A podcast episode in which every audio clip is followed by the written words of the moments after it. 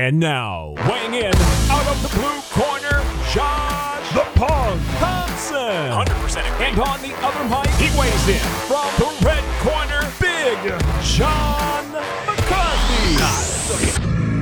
Hey, hey, Josh Thompson, Big John McCarthy, weighing in. We are back. We are going to talk a couple things that we uh, have had on our mind, right? We had We're, this, we're going uh, to weigh in again. We're gonna weigh. I like. You know, it's. I I actually have to give credit to Dave. Dave came up with that name. Did I, may- you know, maybe it was his wife, but I think it might have been Dave. Might have been Dave trying to take all the credit for it. But I think honestly, it's probably his wife. podcast Um, day, baby. Podcast Dave. Got to give Um, him credit on that one. Yeah, like not it. yeah. I mean, like uh, we had the, I had a discussion with Rogan. I'm like, man, he's like, man, I couldn't do this fucking show without Jamie. He's like, one time Jamie didn't come. He's like, it was the worst experience ever. He's like, Jamie, pull this up. Oh shit, Jamie's not here. Hey, there's no Jamie. yeah. Um, yeah. So what, what, what, what, what's on your mind, John? Let's talk. Let's talk. I guess first, let's talk. There's a lot of talk about uh, Brendan Schaub and Okay. the talk back and forth. Look, I guess the bottom line is, you know, none of us are trying to get anybody uh, to, to step on anyone's toes. The- here's the thing. Originally, Brennan had said on on Joe's show that that until you're in the UFC, you are not a top fighter. You're not considered a top fighter. Look, I, I just here's the conversation. Like, if I ever, if we do go on the food truck, di- if I do go on the food truck diaries, because there's been a lot of talk. He said he was going to have me on, and we haven't got a date yet on what it's going to happen. But the bottom line is this: going to cut you out. Yeah. the the bottom line is this: you have to know the business. Okay, it's not is it's not as as cut and dry as people think it is. And I'll give you a classic example of the cut and dry. There's two things I can I can talk about. There's one is you made the point on Monday when we filmed. If Brendan is correct, Fedor was never as good as Brendan Schaub was because Brendan was in the UFC and Fedor wasn't. That true. if that's given Brendan's what he's apparently saying. That's not now. Now let's go back to the, the actual Joe Rogan show. He never said that. He said until until guys outside the UFC, you ain't shit until you fight in the UFC. You're never a top fighter. Yep. That's that's not true. So that was the original conversation and the argument. When you say things, and, and Joe even said, Brendan likes to say outlandish shit because Brendan believes it.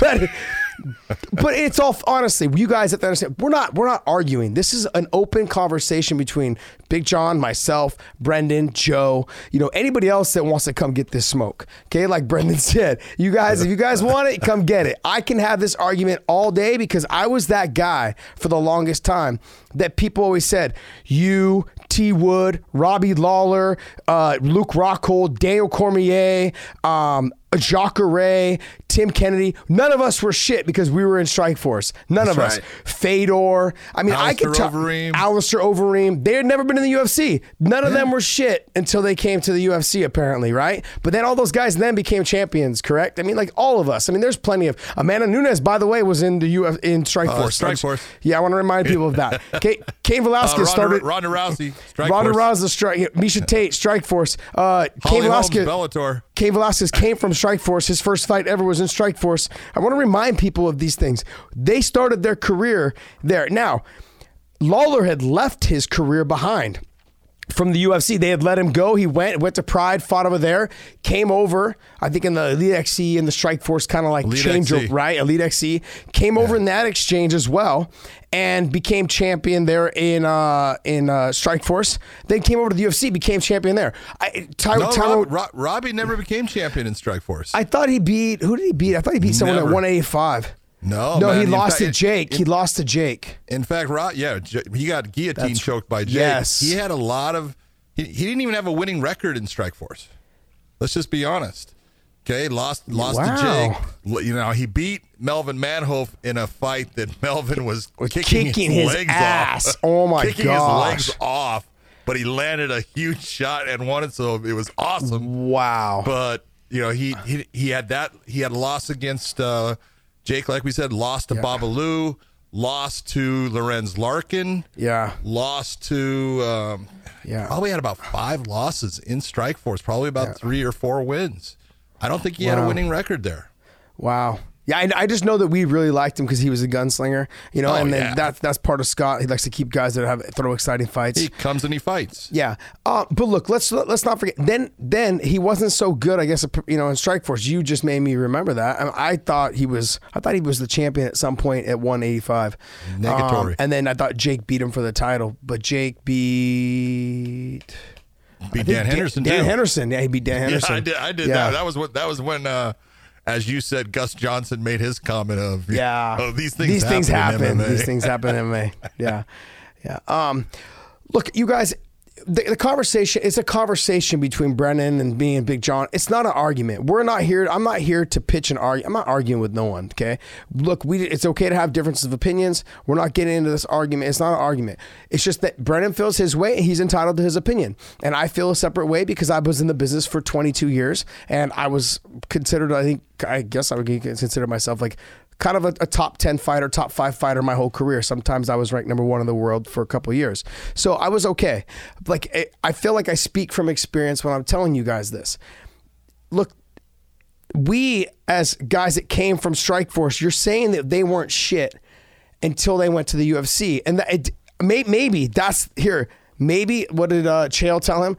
Perception is reality. Perception is reality. 'Kay, which is he- which is a very nice way Yeah. of saying, well, if that because if that is your perception, Yep. that is your reality. You truly believe it. Yeah. It may be wrong, but you're believing it. And so if that is your perception, then that's reality. And I and and, and I thought Chael was being very kind with his answer and very diplomatic and political also. Well, I'm going to get into Chael's ass in, in the next series that we talk about with the Stephen A. thing. I'll get oh, into Okay. I'll get into him. But here's here's here's the thing. I, I I want people to understand is that perception is reality. Look, Brendan, you have a platform to change that perception and that reality if that's what you believe. Joe Rogan has a platform to change that perception and that reality. We have one right now. We're creating one. We have the ability to change the way people think about this sport and to continue to say what you said is is actually keeping the sport locked down and not allowing it to grow. That is my perception of your reality of the way you're living and, and that lifestyle of what you're saying. That's to me that's not right because all the people the only people getting hurt in this whole exchange are the fighters.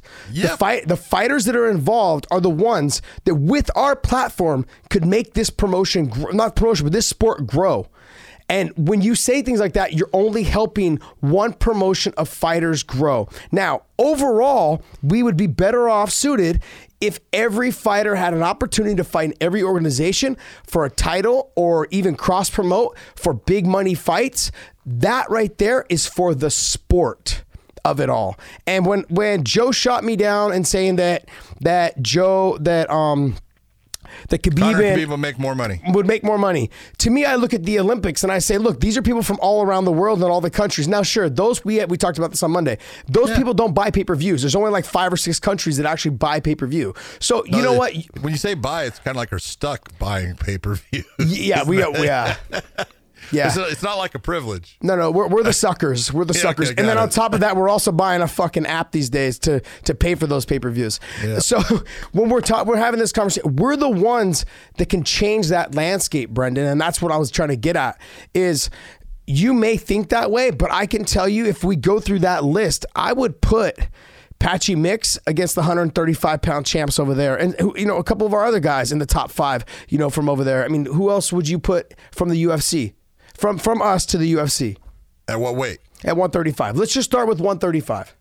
Well, I think at 135, you've you've obviously got guys. You know, now you got Sergio Pettis is a guy I would actually put in there because. Mm-hmm. Yeah. But he's fought. He's fought over there. He fought most of his career Mm-hmm. over there. You know, and he's only 26 years of age. So. Yeah. Um, but obviously, he can fight with anybody over there, and it's it's a matter of, God dang, you know, Josh. I've been at this for so long. Mm-hmm. You know, I, I've been here. I've been here from the beginning. I was at UFC one. Okay, I was kind of part of that, and then I ended up, you know, being asked to referee at UFC two. But n- people have no. I, I get these things all the time. You know, you're just a referee. Stay in your lane. It's like, yeah, you know, and you know, you sh- you should be kissing Dana White's ass because you are who you are because of him.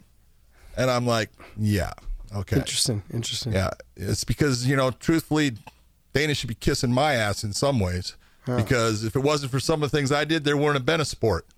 But people don't know about that stuff, No. just like Brendan doesn't know about that stuff. Yeah. And it's not for him to know. It doesn't matter now. It, it- you know, that's old crap.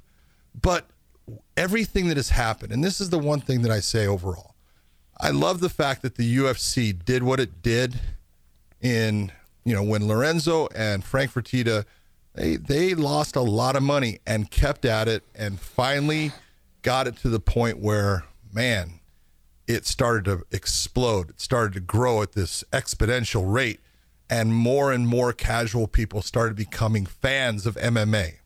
Now, if you're going to tell me that if the UFC had died back then, would the sport have died? No, the sport wouldn't have died, but I don't think it would have been what it is now. So, because the sport grew because of the fact that the sport came up just about at the same time that the internet was coming mm. up. And that's what, you know, if you want to go back to the old days, I'll talk about the old days and what happened. But I ended up in court, you know, so many times fighting for the life of mixed martial arts and the UFC, we'll say. And, you know, I was always presented with the same arguments from these attorneys who had people that were their experts that had perceptions, perceptions of what we were doing in the sport of MMA, perceptions that we were doing things that were going to get people killed, perceptions that we were evil, perceptions that fighting the way that we were fighting was dirty. And it was, you know, that was their perception. They actually believed what they were saying, but that's what made it easy to combat because it was pretty ridiculous mm-hmm. because they had no basis of expertise and that but that's the one thing And I look at this Brendan has got a huge basis as, of expertise. Brendan's a smart guy. I, I like Brendan Schaub. I think he's funny as hell. I love the fact that he has created a, you know, entire persona and career outside of fighting and has moved on from it because it's not easy to move on because when you're in that position that you know you're fighting it's like I don't know what else I would do. And then you come to that point like, you know, and he had a come to Jesus moment with Joe Rogan being as honest as he could be to his friend telling him, "Hey, if you can't be the champion and what is, is it really worth the damage you're going to take just to make that paycheck? There's other things you could do. You're a smart guy. And I, I really I look at Joe and I go, man, you really you helped your friend. You saved his I know life. it. I know it hurt, and I know it wasn't something that felt good for you to do. But the fact that you did it and you stood up and you told him, God bless you for doing that because it was the right thing, and that's the whole thing. When it's the right thing, you can say it.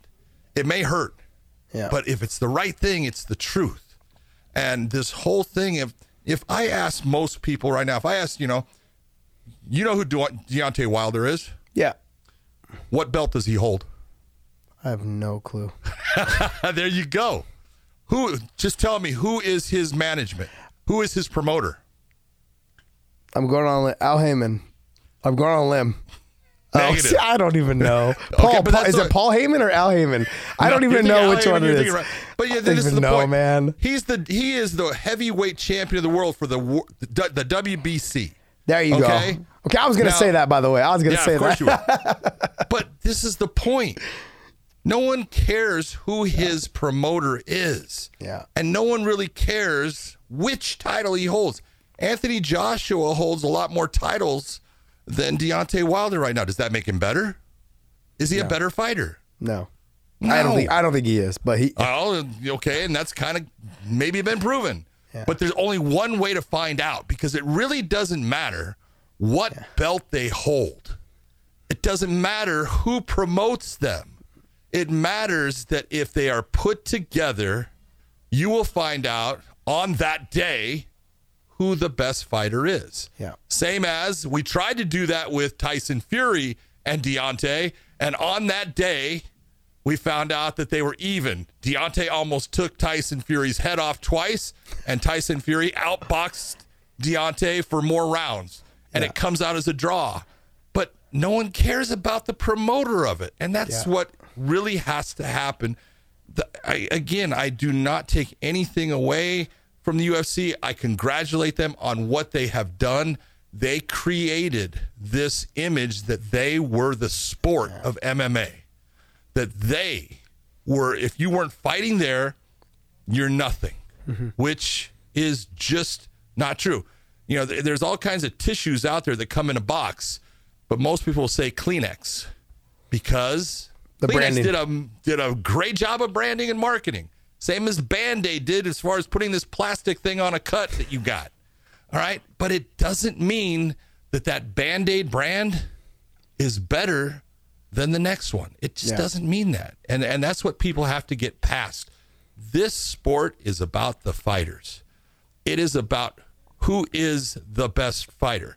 And the UFC's got a ton of phenomenal fighters. Mm-hmm. But there are a ton of phenomenal fighters that are not in the UFC. Hmm. The UFC cannot have all those people. It just can't. Well, here's the thing. I have a couple things that I like. I want to kind of get off my chest. If they were concerned about having the best fighters, they would have never have traded away Demetrious Johnson. Okay, that's I, that's I, I, kind of go with that one. I, I agree with that one. you know. I mean, you have to you have to admit that. Now, look, Benson Henderson. They let he left and came over to Bellator, and for his first couple fights, And he you can't say that they let him go. They did not let him go. I hear that all the time. No, no. And that's just not true. He left. Yes. He le- yeah, he left for more money. He left. He made a because, choice. He left because he wanted. He he didn't like the way they were treating him. I had this conversation with him multiple times. Yeah. Uh, he left because he didn't So like the way they I. were treated. He understood. That's why I was trying to get to the point earlier about you have to understand the business side of it. And the business side of it is sometimes, no matter how good you are, you will never see a title shot. It does not matter. Like, look at Jon Fitch. What did he have? Like nine or 10 or 11 wins in a row or some shit before they finally, like, begrudgingly gave him a title shot. It didn't work out. That's fine. But that's your dream. That's your lifelong dream is to get that shot. You know what I mean? And I had it from the UFC. I had it taken away from me twice. The Yves Edwards fight was supposed to be for a title. Okay.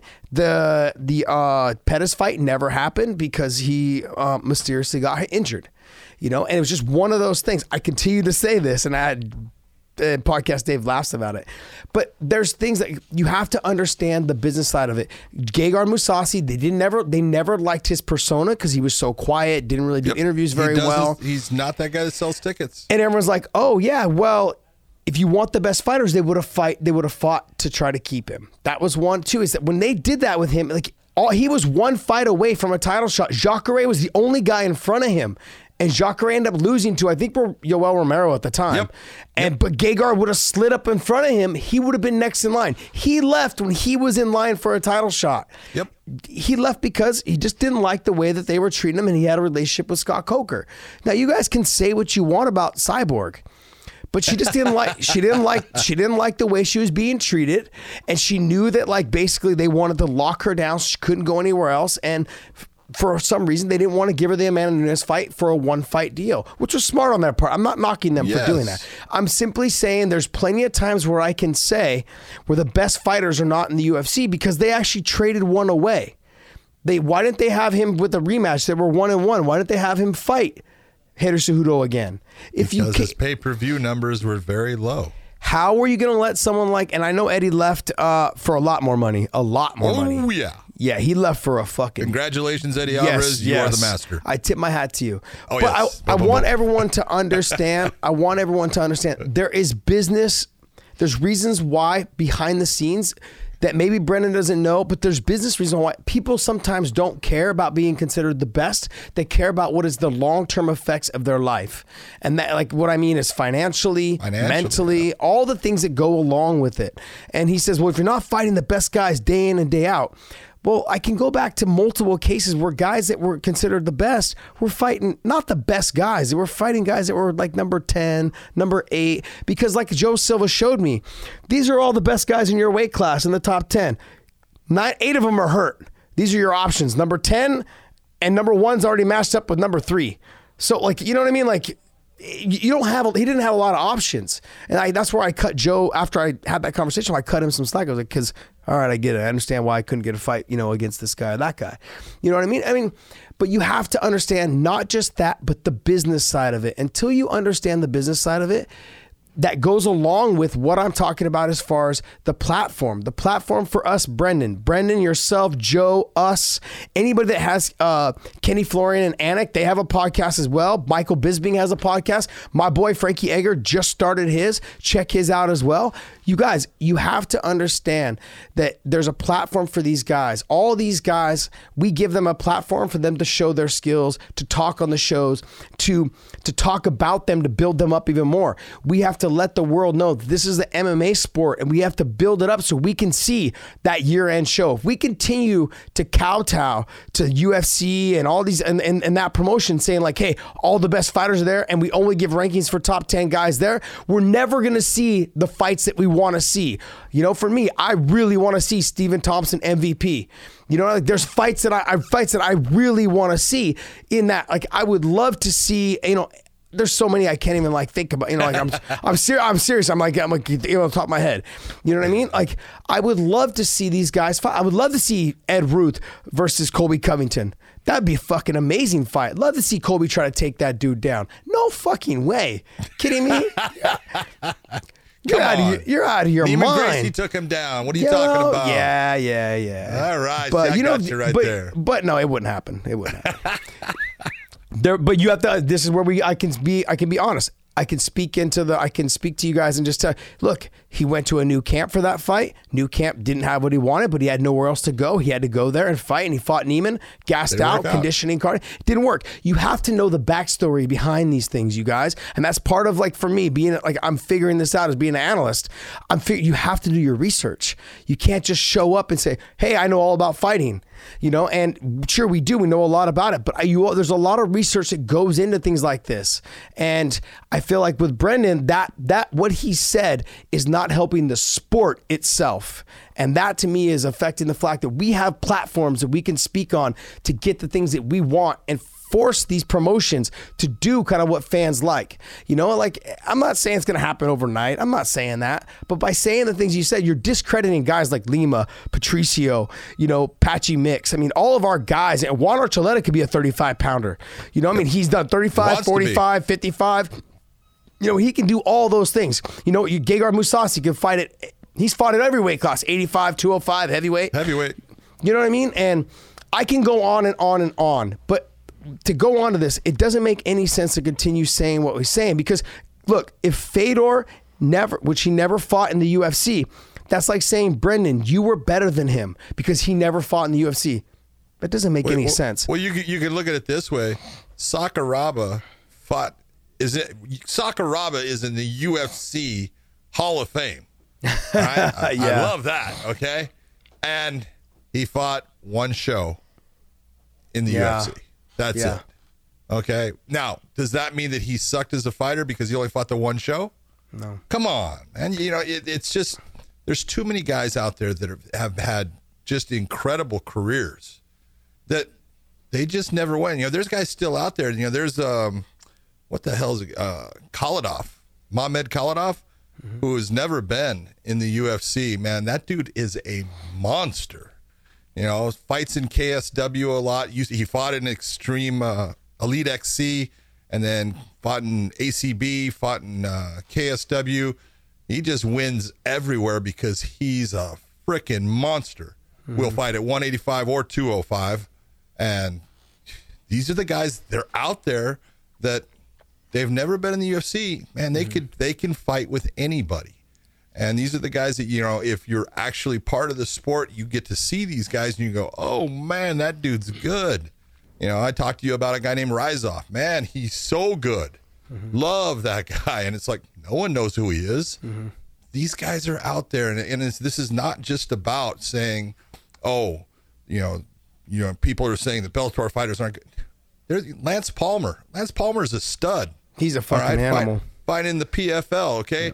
You know, Brada Cooper is he's coming into his own. That dude's a beast. You know, he knocked out Jake Shields. He's knocked out how many people? He has got freaking bombs in his hands. Dogs. He touches your chin, you are going dogs. Here you go. Dogs. Try not to use your line, man. Yeah. He is he's he's he's that guy you can see. Oh, you know, he came from the same place that, you know, Justin Gaethje, when Justin Gaethje or Marlon Moraes were fighting in the World Series of Fighting, they sucked. right? Mm-hmm. Yeah. They were the champions there, but oh, they could never beat anybody in the UFC. Really? Now, let's you go back to what you're saying. Dana White keeps on pushing Conor McGregor against Khabib Nurmagomedov 2. Khabib hasn't even fought Tony Ferguson yet, and he's already dismissing Tony Ferguson.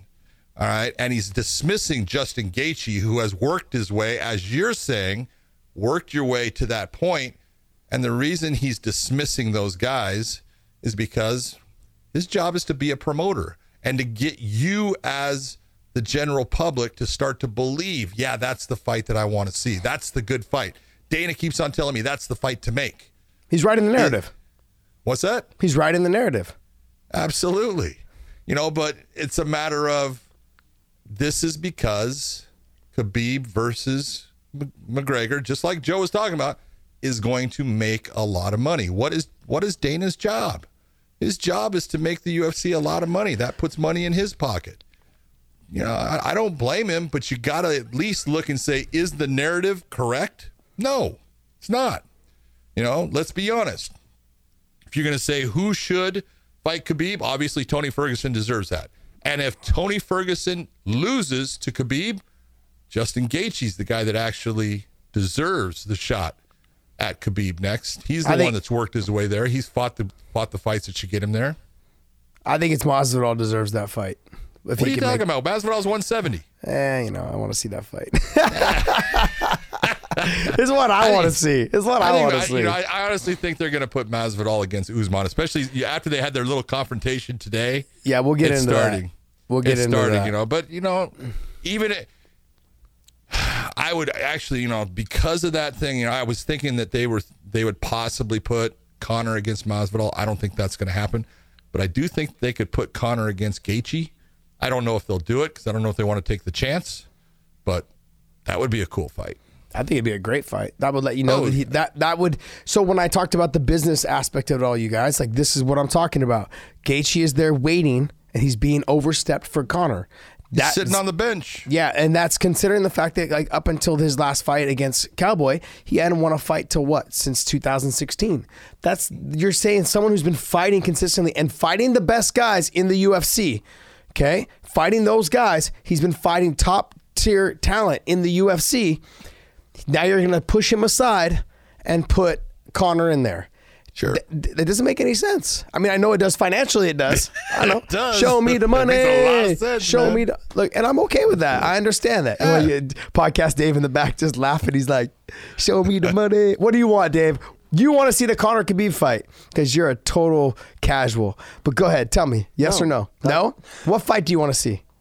That uh, it doesn't matter if I want to see. I, I was just going to add one thing to the Brendan thing though. That Go um, the Brendan did actually make a good point. I think that you overlooked, where he said that, um, you know, when it comes to the UFC, fighters fighters don't wake up in the morning, you know, go and go into training saying. Oh, I can't wait to be the PFL world champion. What Like- are you talking about? Yes, they do. Oh, oh my God. Yes, they do. Like, Here's the his thing. point is that you know you, you get in the sport to become the UFC champ. No, That- no, Okay, that's no. bull. That's bullshit. That's That's bullshit. bullshit. Look, now the sport, the sport itself, the UFC maybe helped encourage them into getting into fighting, but whatever organization signs them, whoever whoever signs them, they're like fucking. They are thinking to themselves, "I cannot wait to be world champion here," because that What- that could. If That- you're a king of the cage, you want you want to fight for the title. If you're LFA, you want to Yeah. fight Yeah, for the title. Yeah, but ultimate dream I'm talking about. Like I even remember you talked about Lance Palmer. I talked to him backstage at a, P- uh, a World Series show one time, and he's talking about like being close to signing with the UFC. And he said because he had like he talked about like how he did, he didn't want to go to the UFC and and go after the title because obviously he could, but Mm-hmm. um but he didn't because of the money. So you know like Yeah. I, I get it comes down to the money, but people. You know, Okay, I thought I thought all right, so point was good. Dave, I want you to think about this. You just covered it, okay? Because see, we'll we'll talk about Lance Palmer. Lance Palmer has now in two years made a million dollar check on top of His fight the money purse. the money that he has been paid for his fight purse. All right. If he went to the UFC, which is what everyone says he should do, then he's going to get paid less than his fight purse that he's making right now, the PFL, to start fighting for the UFC to try to work his way towards getting that title shot. And what's the benefit to him other than, oh, I get to fight in the UFC now? But There's no it- benefit to him at all. Is it? The, but does he get? Does the notoriety make it worth it? Because you No. get you get to collect your paycheck, If but then they've also got the longevity of the you know the career after fighting. Like look at somebody like Ben Askren, who nobody, not a lot of people outside, like casual fans or whatever, talked about Ben Askren until the UFC when.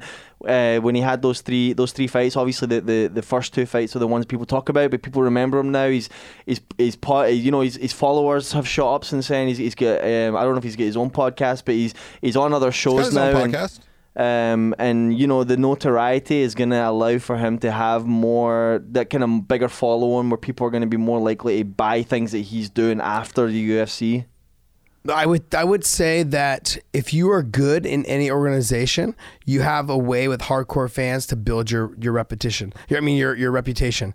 Like I wasn't in the UFC for half my life. I mean I was I spent most of my time in Strikeforce. I spent a couple fights in Pride, a couple a couple fights in Dream. I was in Bellator for a couple fights.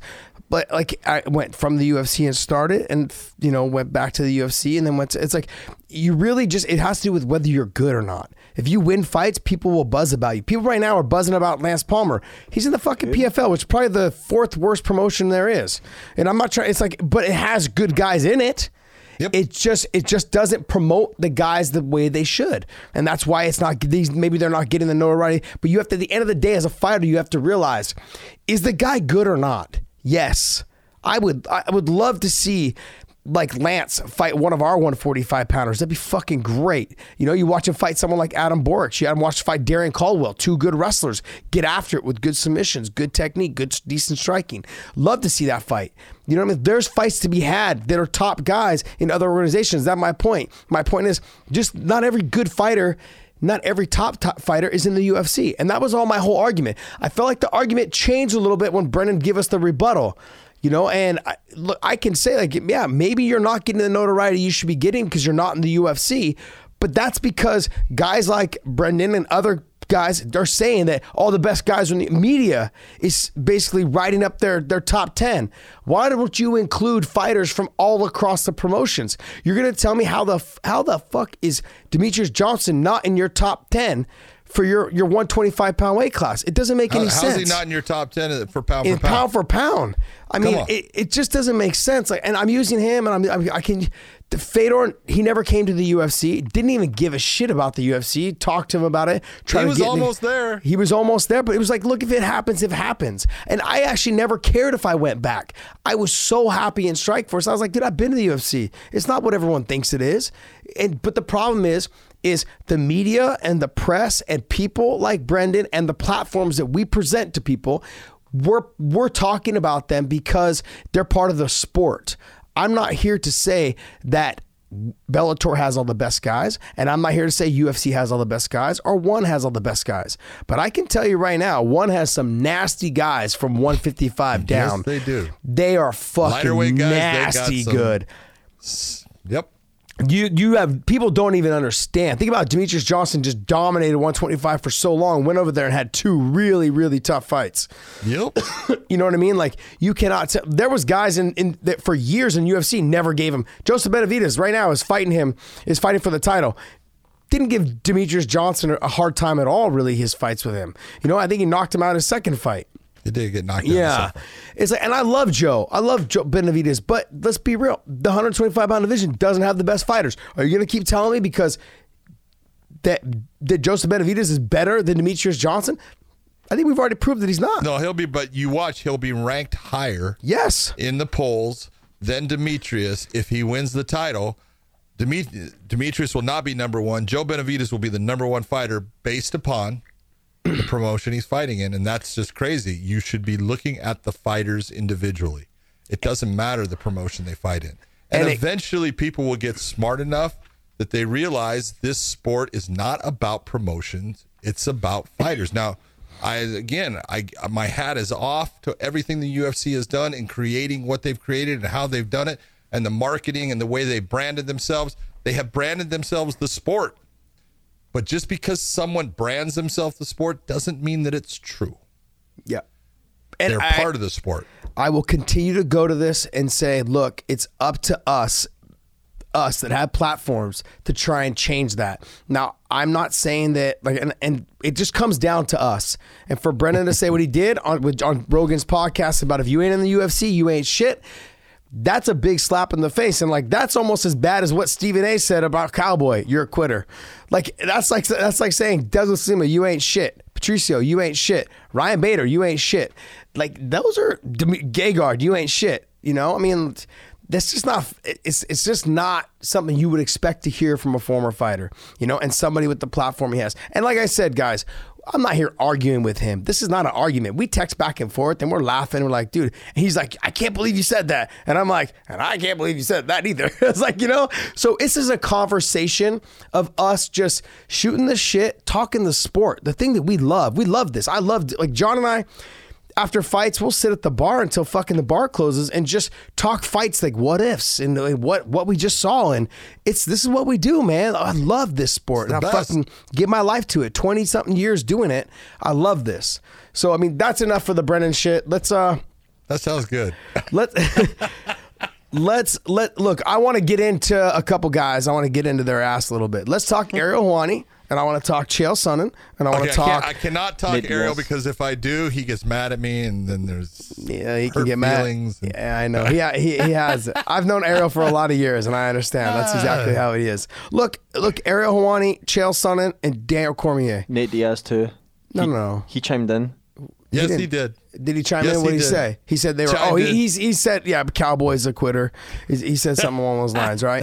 Yeah, yeah. Nate, I think Nate's looking for a fight. You know, um, look, those three guys, you guys. You guys like to give me a hard time about being Bellator. Oh, you're biased. You're Bellator. You, you're supposed to say these things. Where's the criticism? Where's the criticism, you guys? You guys need to be getting on Ariel, Chael, and DC, who all work for ESPN, toeing that line. What's best for them?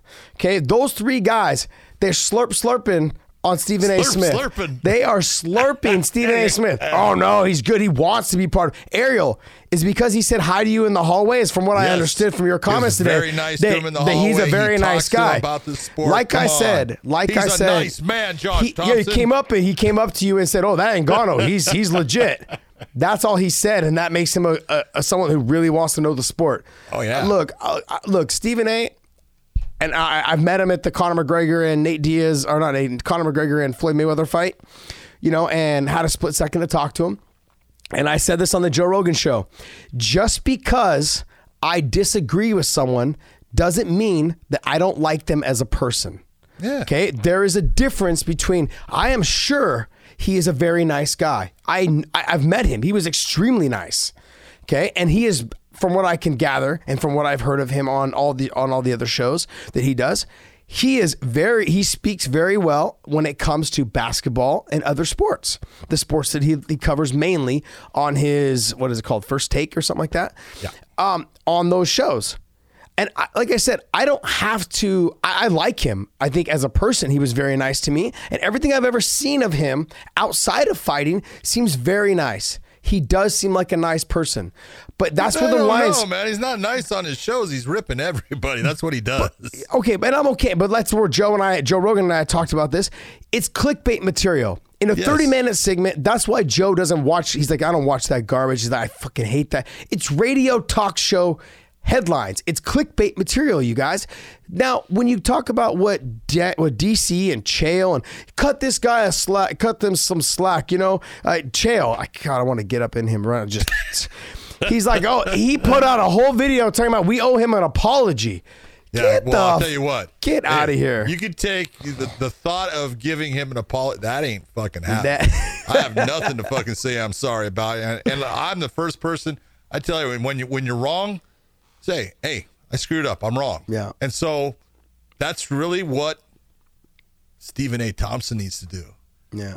Grow a set, be Smith, a man, say, Smith, Stephen A. Smith. Steve, well, Steve, I'm saying, I said Thompson, didn't I I? know Hey, go on, say Thompson. Yeah. Boy, I'm sorry, Stephen Thompson. You're the nicest person. Ariel Uh, he gave you the, ni- is. the nicest MFer uh, belt too. So I, and you are. You're one of the nicest guys. So now Stephen A. Smith, man, look, you're you know because you came out and you, and he basically told Joe Rogan, you're you know I'm telling you, you're wrong. Yeah. No, Joe's No. not wrong. You are wrong. You don't know the sport. And there is a difference between talking about a person that misses a basket, you know, last second or airballs it or anything like that. You can sit there and say what you want. That's, you know, a game and he gets to go play that game again mm-hmm. the next night. It is different in fighting. And when you have a guy that got his nose broken, had his orbital broken, and then you say he gave up, you have just no concept of what you're talking about. And you, my friend, well, you're not my friend, you're wrong. So Just how it is. So when we talk about Ariel and we talk about DC and I talk about Chael, who I happen to be good friends with, and, and I'm good friends with DC as well. Look, these guys are toeing the company line. Stephen Yes, A. Smith are. Is good for business. They Yes. work for ESPN. It is good for business for them to say Stephen A is just doing his job. He doesn't have to be there. Stephen A is trying to learn the sport. When I posted that video of Stephen A He's hitting- bringing eyeballs to the sport. when I posted the video of him hitting mitts, DC commented on there and gave this big long speech, and I wrote back something ridiculous to, to DC about I know you don't believe this because you work for ESPN. You have to say these things. He's texting me separately. Yeah, you're right. I don't even believe I don't even believe the shit I'm saying, but I got to do it. But I gotta say, That's the comments. That's the comments. We're getting it's it's true. Stephen A. Smith is good for business. It's good for Yep. Ariel to say these things because it keeps his relationship with him. It's good for DC. and It's good for Chael. Look, it is what it is, you guys. And but you have to you have to learn to to separate the two things. Stephen A. made a mistake. Just say you made a mistake, man. Yeah. Like especially if you're new into a sport. I'm not gonna walk be like, man, that fucking LeBron James, he fucked it up tonight. They lost game seven because of this shit. You know, Dude, he- I'm not gonna Do you see the shot he missed? Yeah. I could have made that. Yeah, that's uh, that's Preposterous. preposterous. It was yeah. preposterous. That's so funny. that did Thomas King Mo thing is legit. Okay, LeBron, I'm just kidding. I couldn't have made the shot. You're great. Yeah. I'm not. I'm just joking. Right? S- yeah. So when we get into this conversation, you guys, like, you have to understand they're they're toeing the company line, and and I understand they work for ESPN. They're very bright. They're very smart. They are smart guys, very much so. So they're they're doing what's best for their career. It is. It's true. And so when you get into that, let them be them. But you guys, as as fans, as people listening at home, you don't have to buy into it. Just understand. Stephen A. is yes, definitely entitled to his opinion. I Oh, agree. absolutely. And to me, his opinion was wrong, and I'm entitled to my opinion, and it was wrong. I also think that there's a way to uh, to present your opinion in a not a talk show kind of way. I think in in a sport where when you're on your talk show, maybe his talk show would have been a better a better opportunity for him to do that because that's on the big stage of the top, uh, first take or whatever it is that he does with I think Skip Bayless. Let that let that conversation be had there. I don't think having that conversation with someone like Joe Rogan or Michael Bisping is something that should be had at that moment, that night, that evening maybe go and talk to someone like Skip who has no idea about the, the sport of MMA at all. Go talk to him. Maybe the two of you guys can feed it together and you guys can bounce things off of each other. But talking to someone like Joe, if you guys watch the clip, Joe kind of smirked and smiled as in to himself, thinking, this guy has What no is he idea what he's about?" saying right now. and when that happens, you just know Joe. Joe even doubled down on today's show when he had Frankie Edgar on. They filmed on Monday, but then the, the show posted, I believe, this morning. Um, yeah, he even doubled down on it about the whole Stephen A. thing. So if you guys haven't seen that video, go check that video out with Frankie Edgar. If you guys of- haven't, s- the- yeah. One of the things that happened was when Ariel was saying how wonderful Stephen A. is to him, and that's great. I'm glad that Stephen Smith is nice to Ariel. Yeah. But you know, Ariel did come back and said, well, because they were talking about, well, Stephen A. said that you know he didn't see anything out of Conor McGregor, and at least Ariel came back and said, I saw a lot, and and that's the whole point. Anybody that understands the sport, and anybody that has been around the sport and fighting, how much can you garner from what you saw out of the Conor McGregor you saw against Cowboy Cerrone? You can garner a lot. There's a lot of things you look at, you go, man, he did. You know, the- the first thing he did right off the bat was bad. It was bad. Just telling you straight out. He came out, tried to throw a straight left, and you saw Cerrone duck it, but that's when they got in the clinch, and then everything from that point man, it was just all good. You know, he blocked when he you know, the shoulder strikes, gets the separation. Cerrone throws the kick, blocks it. Boom, that kick up. That was the end of the fight when he hit that kick. Really, and everything he did looked fantastic, and he did it to a guy that you look at and go, man, that dude's a stud. Yeah. Cowboy Cerrone's a stud, and Conor just dismantled him. If you were not impressed by that, then you shouldn't be watching this sport. You looked at it and you said that he did he made a mistake by running across the cage and doing what he did. I look at it as it like I thought he did his research. His research showed that Cowboy generally starts slow, and he thought, let me go out there and press that pace right away and do something and try and catch him, and that's exactly what he did. I think he just made sure he stayed stayed as busy as he possibly could, flustered Cowboy, and had a great performance. In all of Conor's fights in the UFC, he's never done that. He's Yep. always been very, very calm, very relaxed. Comes out, he'll take the center of the cage real quick, mm-hmm. but they'll stop. He will Yeah. not do that. Oh, I'm going to try to do this explosive move at the beginning. You know, I'm not saying it didn't hurt him at all, but if you're No. going to say, did he make any mistake in the fight? Well, you can say, well, yeah, that's kind Yeah, of a that mistake. yeah. You know, but it's everything he did was after that point. There's not one thing after that point that you can look at and say, oh, that was bad. Yeah. Nothing. Yep. So Good just performance. fantastic. Yo, So I let's like uh, have it. So let's get into these. Uh, what happened today? You have George Masvidal and Kamaru Usman got into a little altercation at the uh, at, at an NFL, I think, party or something like that. Well, the- you got you got uh, Super Bowl press row. Yeah. So you, you know, have you done that before? Uh, I did. I did. Yes, I did. I did it when we were Strikeforce. The Strikeforce had the EA video game that came out back in the day, and we were out there for the Pro Bowl and the Super Bowl. Yeah, for that. It's pretty cool. We had a good I've, time. I've done it. I've done it in multiple years and stuff, and hmm. it's great, man. You know, you got you got all kinds of you know guys that you know all around and stuff, and you get to talk talk sports with all kinds of different guys. They got all the damn podcast, radios, shows, everything set up throughout there. So yeah, they kind of got into it. You know, I don't know what started. I didn't get to see actually what started. I saw when Usman was basically, you know, saying, you know, come get it, right? And, mm-hmm. and he's Masvidal going, dude, you got a broken hand. You got your cast on. You know, go away. You know, you know. But hey, everything is the way you handle yourself, and and, and the way that that Masvidal was handling himself. He's saying the words, but he's he's you know, but he's not getting into that that point. But that little exchange, it sells. And I, you know, I'm looking at it saying, man, you know, I wasn't sure, you know, what the UFC is going to do, and I don't know. I don't have any insight now. Mm-hmm. Really, you know, most of the time I'll get some information at times, but I look at that and I go, yeah, it's going to be Usman and Masvidal. so there's two things. Go ahead. Great. That's There's- a great fight. I can't wait for it. There's two things that I look at. I looked at, yeah, sure, you guys promoted the show. You guys will never be invited back to the NFL press press walk thing or whatever it was. Yeah, that's this is this is the exact reason why fighters generally aren't invited to shit like this. Yeah, that's exactly it. You know, like I think in moments like this, there's there's always you got to pick the time and the place. And I know sometimes the emotion get the better of us, but you got to remember there's a lot of money that goes in, and, and this is where I'm going to side with the UFC. Okay, so I want you guys to pay attention. Okay, this is it's true. At moments like this, they spend a lot of money buying you VIP passes, red carpet walks. It costs them money to put your guys' asses there.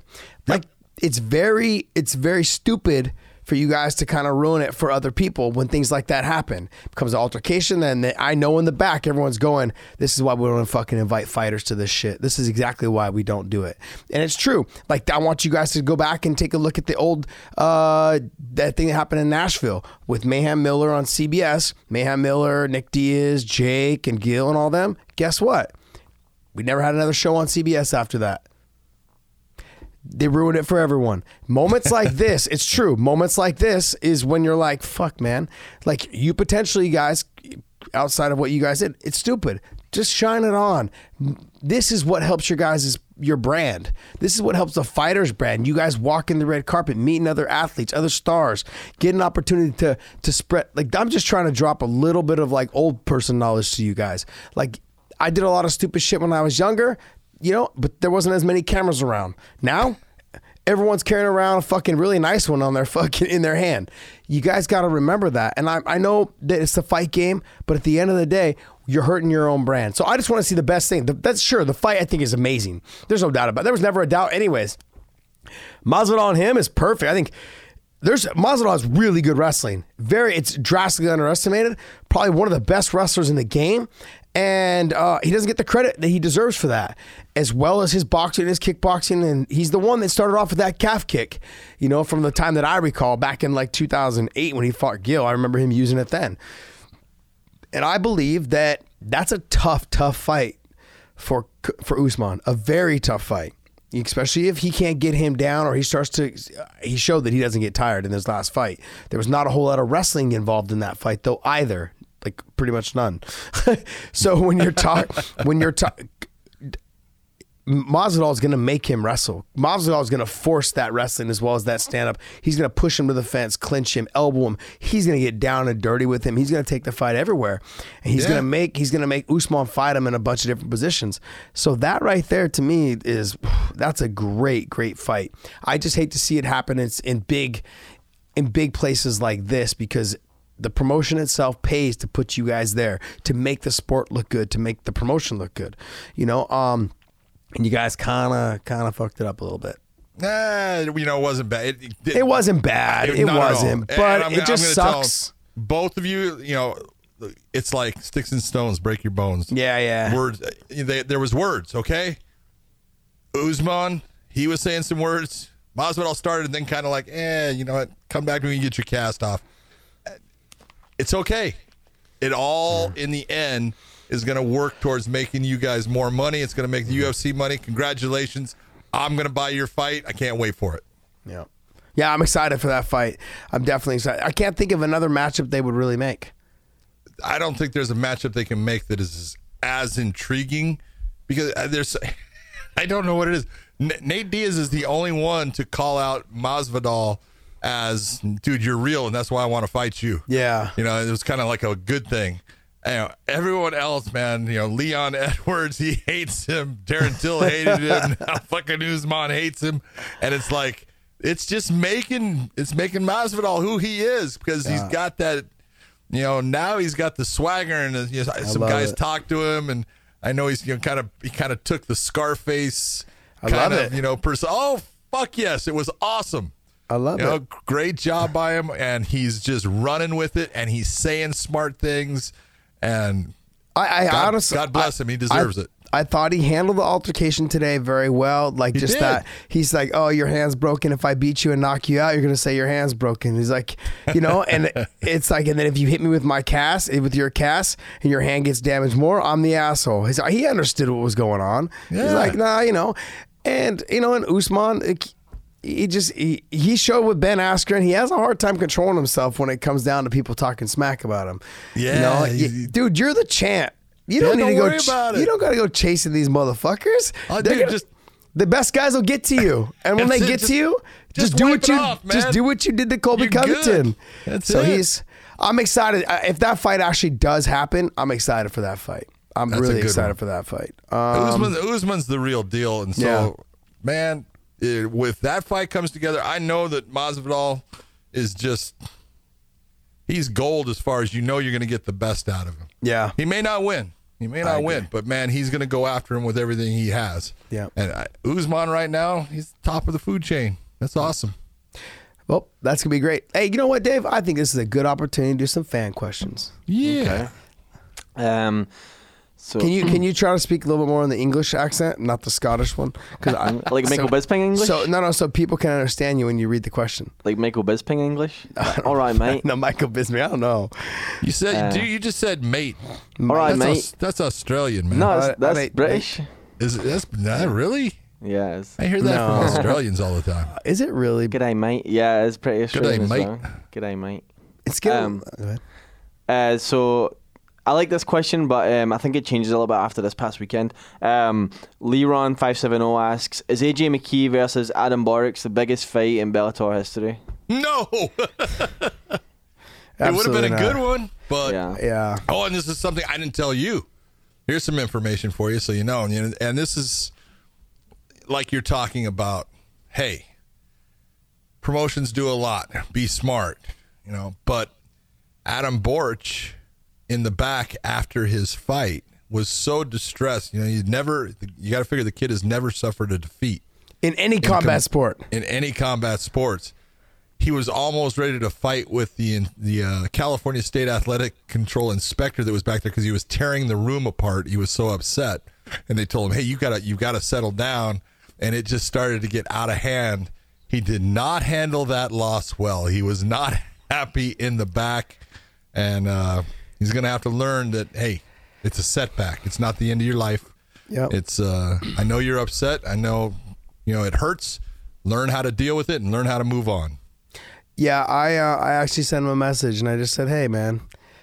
I go. It really just has to do with how you how you come back from it. Yeah. That's that's that's what proves you're a champion. He's never lost in kickboxing. He never lost in boxing. He never lost in MMA until last weekend. Like I mean, he'll be back. I mean, and everyone that we've talked to throughout his fight camps, like, dude, he's fucking good. He's he's really really good. I have, so- I have not I've not had one one person that's ever trained with him come out and say, "Yeah, he's all right."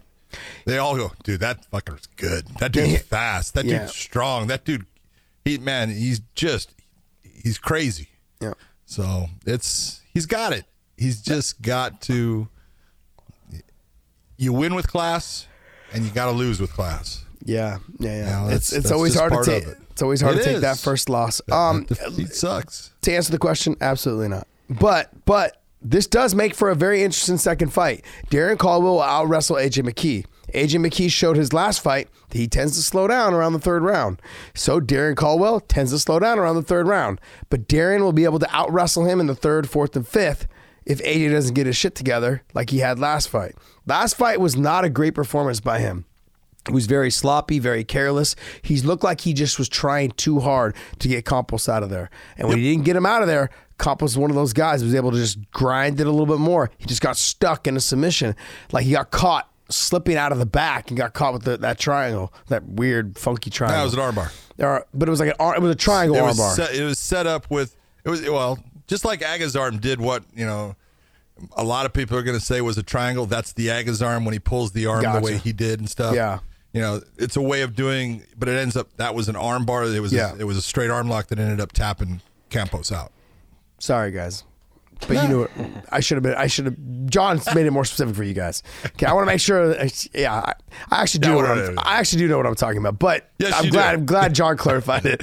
But uh, to answer the question, no, absolutely not. It was it, even this fight coming up with Darren and AJ was definitely not going to be the biggest ever in Bellator. You got to be kidding me. Go ahead. Next question. Um, so somebody who's been talking a lot recently but doesn't have anything lined up. Picogram asks, "Where does Kevin Lee?" That's, Picogram. That's his name. Uh, he asks, "Where does Kevin Lee fit into all of this?" Kevin And Lee is I- fighting in Brazil All of what? All of the 155, 170, you know, all the. Is he is he staying at 70 or is he back down at 55? no he's back down at 55 he's fighting Oliveira That's a tough fight. We'll let you know after he fights Oliveira where he fits in all this. I, I think I think he beats Oliveira as long as he doesn't make a mistake. Like he's got to make sure he he- he's he's got to. I think if he gets on top of him, takes him down, gets on top of him without getting guillotined. That's first. Second is posturing up and making sure he stays out of that armbar position and not overextending on his ground and pound. He's got some nasty ground and pound. Kevin Lee does very heavy very heavy, but he sometimes does it so heavy and so out of control, not as much control, that he ends up leaving himself out of position and perfect opportunity to get armbarred. Look, I fought a guy named Gerald Strebendt who was just very flexible, one of Eddie Bravo's like first brown belts, black belts kind of Yep. thing. The kid was fucking phenomenal. And I just threw caution to the wind and threw. I swear to God, had I not hit him a couple times, he would have fucking finished me. But I was able to clip him a couple times and it kind of made him a little bit slower on the attacks. But I there can was tell you you hit him more than a couple times yeah, I know, but I'm saying, I, I was there I know, You were hitting him a lot more than a couple times but in those moments though, there was a couple times he had locked me up really well one time, and I was able to hammer fist a couple spots out of there and put my knee on his face to get out of that thing. was, But- man, was that the first time you were in rubber guard Yes, first time ever. Okay. First time ever. And I got to tell you honestly, um, we had just started working with Dave Camarillo. And he had had a really flexible guard and he kind of but he wasn't at he didn't have the experience of the rubber guard like like uh, Gerald Yeah. and Eddie and those guys because no one people were kind of just figuring it out at the time. And uh fuck it was in training I was fucking everyone was fucking Dave Carroll was fucking me up with that thing. I was like dude I'm gonna lose this fight. Just stay out of the guard. But I was I was an idiot. I just kept jumping in the guard like oh I got this. Just keep punching him. We'll be okay. But no, I think Kevin Lee, if he gets, if he can stay composed, fight a smart fight, start rocking him and getting him going. I mean, is it a main event or no? Yes. Ooh, that makes it a little bit tougher. Five rounds, baby. Yeah, we're gonna see. We're gonna see if uh Firas Zahabi's got him ready for five rounds. Yep. I have not seen him be ready for five rounds yet, so I'm hoping that he can do it. Um, we're gonna find out. We're, we're we're gonna find out after this fight where he is in this whole conversation. Yeah. But I've always been a fan. Always been a fan. What about all this weirdness he's talking lately about how everyone is worse than him? Like, how do you feel about all that? I think I think um, it's not. I can't say that they're worse than him, but they they don't have the they don't have the abilities that I think he has. He just hasn't been able to put it together. I think he's probably one of the most talented guys in that division, but he just has to put it all together. It doesn't mean shit if you can't make it work when the bright lights turn on. All Kevin Lee needs to do is exactly what he did in his last fight. Go out, have performances where you starch people, people with undefeated records like he did, and good things will happen. Everything will come into place. You know, if he goes out and he goes to Brazil and he fights Oliveira and he gets a, gets a win there, that's a big step towards being, you know, he's in that top, you know, four or five consideration of uh, lightweights there because you know you got Khabib, you got you know Tony, Gaethje. obviously you got Gaethje ahead of him, you probably Conor. have Poirier, Poirier ahead of him, Poirier, Connor. Conor. yeah. So, but Yep. he's still right there. Yep, we're gonna see. He's, Next. ranked, he's ranked number eight. Um, so, so uh, Sean Hogger asks for people who only watch UFC, which five Bellator fighters would you recommend people uh, people to watch with entertainment, excitement being the main factor, not including ex UFC fighters? MVP.